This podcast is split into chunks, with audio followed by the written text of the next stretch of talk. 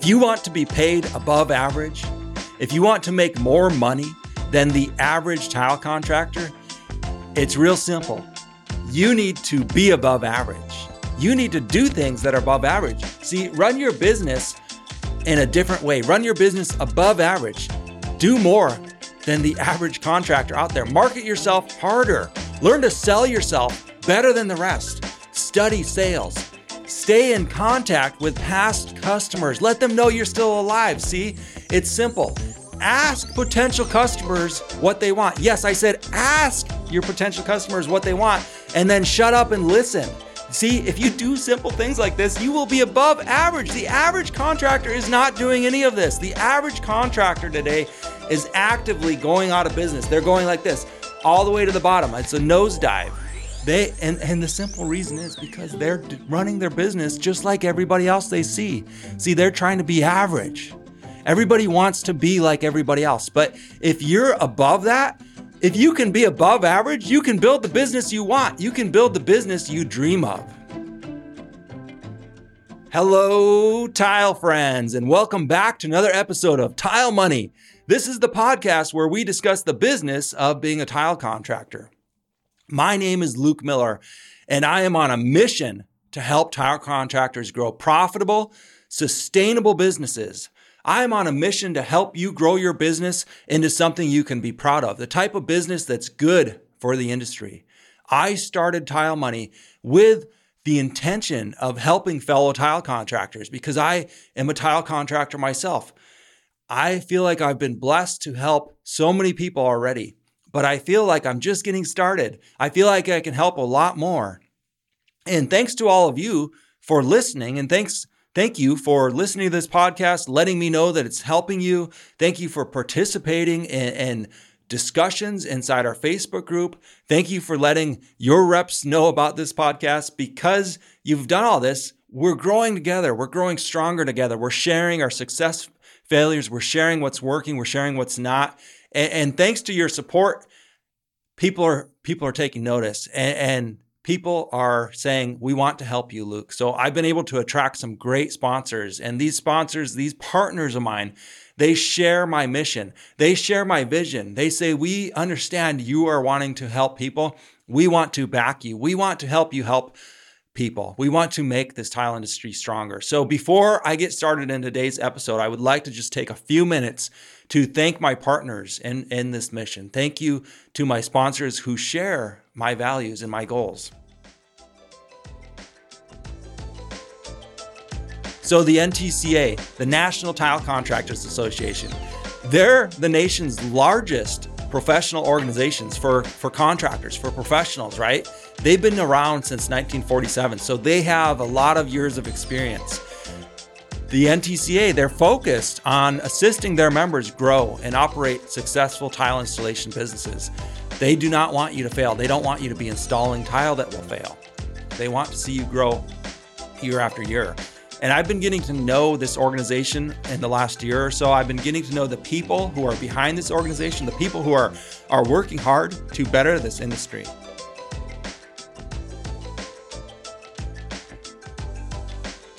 And, and these people, many of them are volunteers, and many of them have built up and run and operate great, successful tile installation companies, businesses that you can be proud of.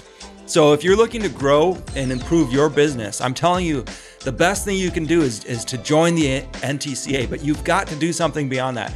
You've got to stay a little bit active. Start meeting people inside the group. See, it's not like a light switch. It doesn't exist. There's no there's no on and off switch. You want a successful business? Flip this switch. It's not going to happen. You've got to get active. You've got to find people, your peers that you're going to look up to. Find your new best friends Eh, your five people that you want to hang around, and you will start to change your business. You will start to change your life. You can find them inside the NTCA.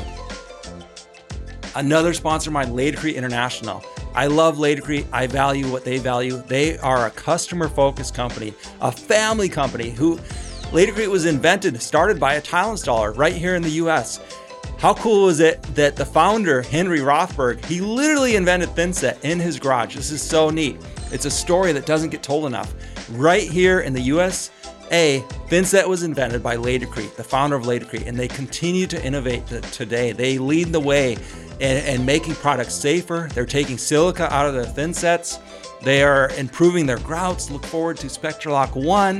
If you haven't heard of it, check it out. Over the years, one of the best things about this company, one of the things that I admire most about this company is how they've maintained their core family values. It's not uncommon to see the CEO, the man in charge of the company, David Rothberg, walking around at coverings, introducing himself to people, meeting people, meeting contractors like you and I, shaking their hand and taking a sincere interest in, in you. And if you do meet him, if you do see him, go up and say hi, introduce yourself. I guarantee he's to ask you personal questions. He's going to ask you questions about your life, about your business, and he really wants to get to know you. Amazing company. Crossville another family run company right here, America's leading manufacturer of tile. They make a lot of their porcelain products, their ceramic products right here in the US, and they are leading the way in gauged porcelain tile panels, GPTP. Both the manufacturing of these big tiles as well as donating their time and energy to helping figure out how to install these things, best practices. So they are leading the way in, in GPTP. And if you're looking for a tile manufacturer, if you're looking for somebody who continues to produce high quality tile, easy to work with, I highly suggest you check out Crossville. All the links to these sponsors will be in my show notes if you're not familiar with them. All right. So, in today's episode, I had the privilege to talk with Michael Stone. I interviewed Michael for this episode and another one after this. He's the author of the book, Markup and Profit. If you don't know it, check it out. There's a link in the show notes to Markup and Profit uh, to buy the book as well as his website, uh, markupandprofit.com, I believe. But I'll have the link there in the show notes. So, uh, Michael has been helping contractors for a long time. He wrote that book back in 1998. So, you can imagine I was delighted when he agreed to do this interview. When he agreed, he loves helping people. We had a great conversation and we talked about um, how to continually work up profitable estimates, you know, how to do this uh, with consistency. And so that was one of the first questions I really had for Michael was what is what is the common mistakes that he has seen over the years? What because he's worked with so many people, so many contractors, so many businesses, what is the common mistake that he saw contractors making when they worked up their estimate? And here's what he said uh, I've taught estimating in 44 different states, so I've had a, a wide variety of contractors that I've worked with. I think we figured out one time we worked with something between 74, 75, 76 different construction related businesses and they all make primarily the same mistakes. The first one is with with estimating, is they use uh, uh, very few contractors have ever sat down and figured out a good method where they do the same thing the same way every single time. They they do one estimate one way and another estimate another way, and then somebody over here tells them something, so now they change again and so the, their approach to it is kind of like uh, the old saying of they're all over the place, just like manure and bad news, you know. So I guess for for an estimating is to develop a system and stick to it like glue. And, and one of the first things you need to do on that is have an a a paper written estimate sheet. In other words, you need to have a um, a form that says this is how we do our estimates. We take off labor, materials, and if we use subcontractors, we include them, or and or other costs over here on the right hand side. So you've got a complete list of all the different tasks you do, and a labor, material, subcontractor, and other cost list over here on the right side. And so you have a complete breakdown of your estimate as you go down through it. Down at the bottom, you total it all up then you factor in an error factor, and that that applies to your ability and your history of doing takeoffs and what your error factor is. Most contractors, when I first get them, like our coaching clients, when we first start working with our coaching clients, most of them have error factors anywhere from six to ten percent on every job. That wipes out their profit if they miss. So what he said was one of the most important things, and I want to just drive this point home, one of the most important things that you can do when you're estimating is to have a process, develop a system that works for your company. I love how he brought out that you need to have an error factor built in to your estimates so that your profit is not wiped out. See, most people, their true profit, they're hovering maybe around 10%. If you get below that, if you get below eight, he said you're going to go out of business. But if your error factor is 12% and your profit's 10, that's wiped out. So I asked Michael about some other tools, some other things we could be implementing in our businesses. And here's what he said about that. The one that I, I get most people to start doing is when they're estimating their labor, to get rid of the square foot estimate on labor or get rid of the the hourly stuff and start estimating uh, especially if they know they've got an error factor of 4% plus then they start they need to start doing their estimates in blocks of half days. In other words if you know you got a guy on the job you don't estimate one hour you estimate four hours. If you have three hours you estimate four hours. If you have two hours you estimate four hours. If you've got six hours you estimate eight hours. You estimate in blocks of four all right. Now, over a period of six, eight, or 10 jobs, you're going to see your labor factor starts getting closer and closer to reality. Okay. And then you can then you can make an adjustment. Then you can go from the blocks of four hours to blocks of three hours or blocks of two hours. If you got two guys working on a job, and and and this will probably bring it home a little better. Have you ever noticed when you got a um, a journeyman tile setter working and you got an assistant working with him?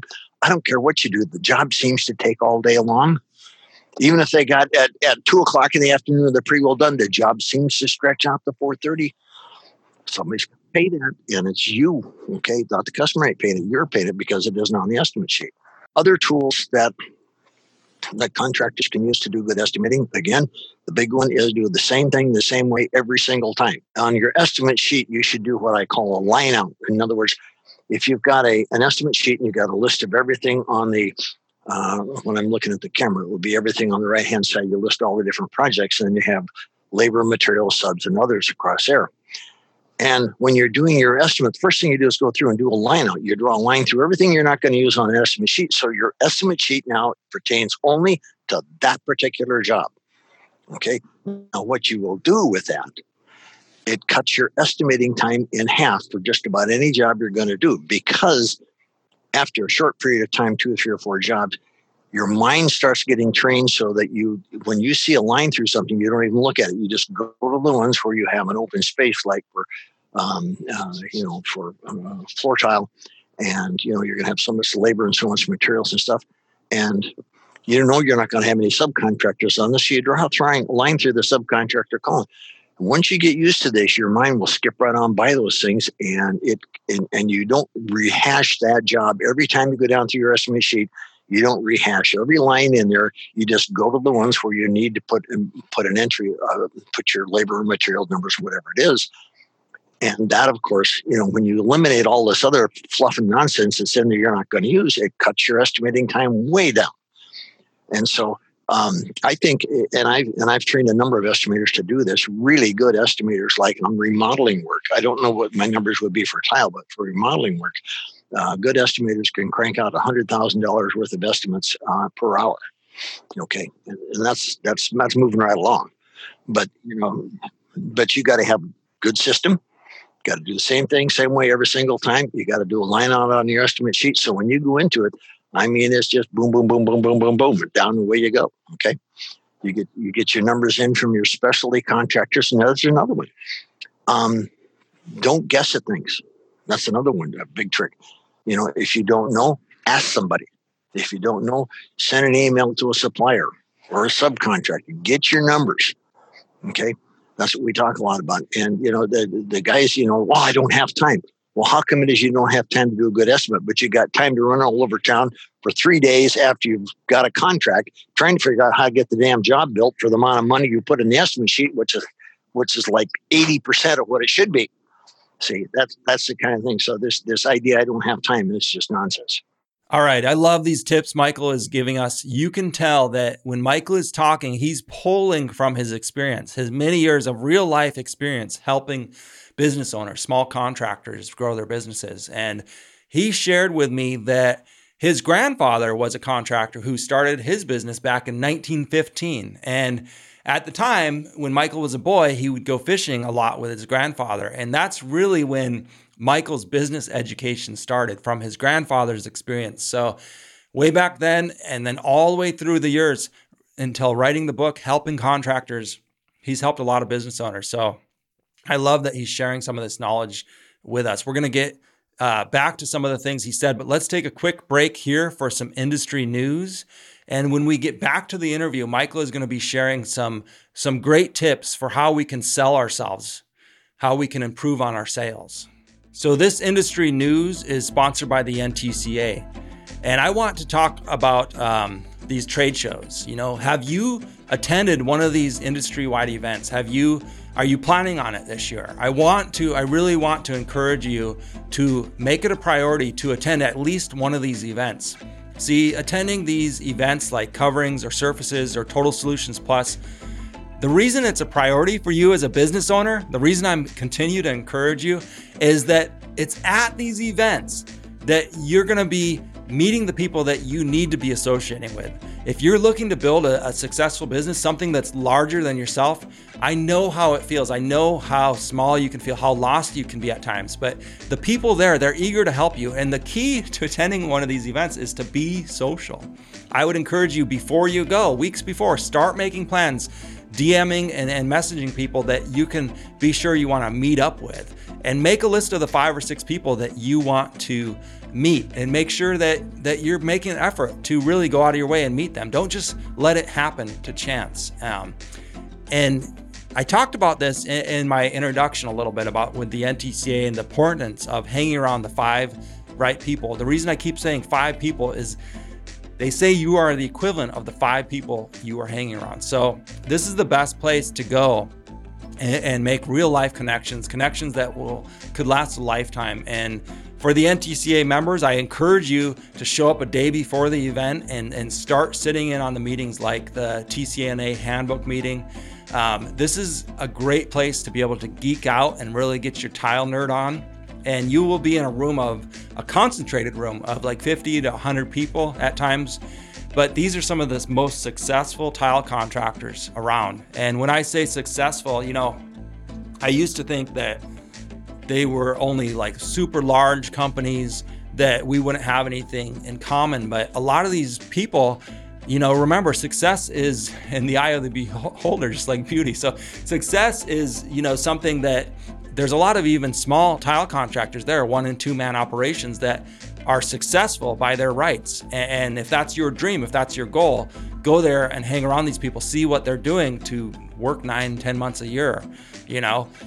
Or if you want to grow one of the largest companies in the nation, you can do that too. If you want to go nationwide or whatever you want to do, you're going to find those people there. And I used to think that, you know, we wouldn't have anything in common to talk about. But the fact of the matter is, even the largest contractors in in those rooms in, at these events they're eager to share. They want to see they want to pass on their knowledge. And this is just a human thing. It's, it's something we want to do. We want to pass on our knowledge to our, our children or other people who look up to us and ask us questions. So don't be afraid of, of jumping in the deep end so to speak if that's what you're worried about. And just get in there ask lots of questions meet lots of people and you too can build your successful dream business. All right, so back to the interview with Michael. You know, one of the most frustrating things to me, and when I'm running my business or I'm having conversations inside the groups, is when people talk about being competitively priced and people think they have to be a similar price to win the job. So I got to the point in my business where if somebody asked me that question, you know, typically it was like another contractor saying, Are you competitively priced? I would just flat out say, No, I'm not competitively priced. And typically their jaw would drop or whatever. And then I would try to maybe continue the conversation and say, Do you want to know why I'm not competitively priced? Do you want to know the difference? And that could lead to a good conversation.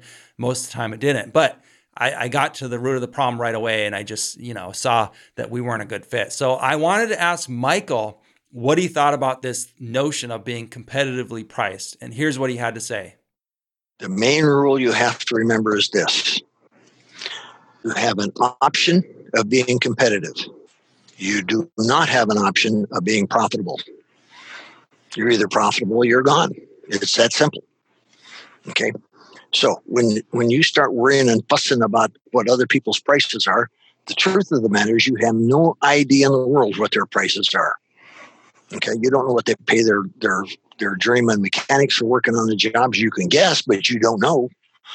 Uh, you don't know what they pay what they pay their office staff. They you don't know what they pay themselves for their own salary. You don't know what they pay for gas and maintenance on their vehicles. You don't know what they pay for their tools or equipment, whether they buy new or they buy used stuff. You have no idea what the other guy's prices are. And here's the thing we know from doing, you know, I've been studying why construction companies go out of business now since 1969. If you back up and check, that's 51 years. You know, the, the, the, the people in this business, you know, they go broke from lack of knowledge. Okay. And, you know, they're, um, they don't charge enough for the work they're doing. You can't fuss and worry about what the other guy's prices are and what they're charging because um, you don't know what their numbers are. You don't know if their numbers are right. And based on the failure rate in construction, which is the second highest of all businesses out there, the only businesses that fail faster than construction related companies are small software development companies. And that didn't happen uh, up until June of 19, um, uh, June of 2016. Construction had the highest rate of failure there was. But now we've been surpassed by the uh, software industry. And isn't that good news? when contractors fail, it's almost always because they don't charge enough for the work that they're doing. They, they oh, I got to be competitive. No, you don't. You don't have to be competitive. You have to be profitable. You have an option of being competitive, but you do not have an option of being profitable. So, this idea that I've got to be competitive is nonsense because if you stop and think about it, most of the contractors you know are going to be out of be broken out of business probably within the next three years. That will cover about 75% of them if you're trying to compete with them and their prices are wrong, what does that make your price? I mean, it just doesn't make any sense trying to compete. You figure out what your costs are. You have you figure out what your markup is or your gross margin, either one. You come up with a sales price that allows you to cover your job cost, cover all of your overhead expenses, and make a reasonable profit, which should be no less than eight percent of your sales price your job. Now you got those three things covered. Now you go to the next job and you do that right down the road and you survive while everybody else is falling falling away because they haven't charged enough for the work they do. And this isn't just a coincidence. This happens, I mean, hundreds of times a day in the United States. Small construction companies go broken out of business, literally hundreds of, time, of times a day. And and the worst part of it is we have information like what you're providing for your your your viewers and stuff um, Devin and I provide a lot of stuff. But even after all our work, we've been at this now since 1998. All right. So you've heard it from me. Now you've heard it from Michael Stone. Stop worrying about what others are charging, friends. Stop worrying about being competitive. You need to figure out your own numbers. Figure out these three simple things. What is the job costing you? What are your overhead expenses. So, direct cost of the job for you to do the job, overhead expenses, everything that's not related to the job, but you have to keep going in your business. Cell phones are an easy example. What is your profit percentage? Your profit must be built into every single job, every single price you give. So, remember, Michael said, you have a choice, friends. Do you want to be profitable? Yes. Or do you want to be competitive? No. You cannot have both profit and competitive prices. So just to remember that, friends, I hope I've given you something to think about there. We've got a Tile Money tip, and today's Tile Money tip is sponsored by Laticrete. This is another one of those clips from the business incubator that Ron Nash taught back in uh, September in Minneapolis. So listen to this clip, and I'm going to tell you what I think about it.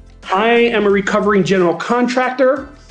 I have lost loads of money doing that. I've learned how to lose money in uh, project management. I've learned how to lose money at Laticrete. Business as a whole is a series of ups and downs. Now, no matter what you do, if you find success, you will find failure. The best part about businesses that are successful is that they fail well. All right, so as you learn and grow and your business learns and grows, you will start to discover that you need this thing in your life, and this thing is called cash. Has anybody ever went to do payroll and had a little bit of freak out moment? Raise your hand. I can't believe it's not more than this. Everybody else is lying. If you have an employee, I at one time owned a company called Project Solutions. We were owners' representatives. I had 30 project managers on staff. I had an owner that I was working for, Liz Claiborne. We were building Lucky Brand jean stores all across America, and they were 90 days past due. 90 days. Okay? How many here, how many people have been strung out or contract? Like you get two hands up, right? Okay. What's that feel like? Anxiety. Huh? Anxiety. Anxiety, right? There's no better anxiety than being a business owner. It's pure. It's like the uh, the pure essence of anxiety, because you have this notion, I guess, in the back of your mind that there's some collection agency with like I guess dressed to the SWAT gear, ready to bust down your door and be like, "Hey man, you're late on your power bill or whatever."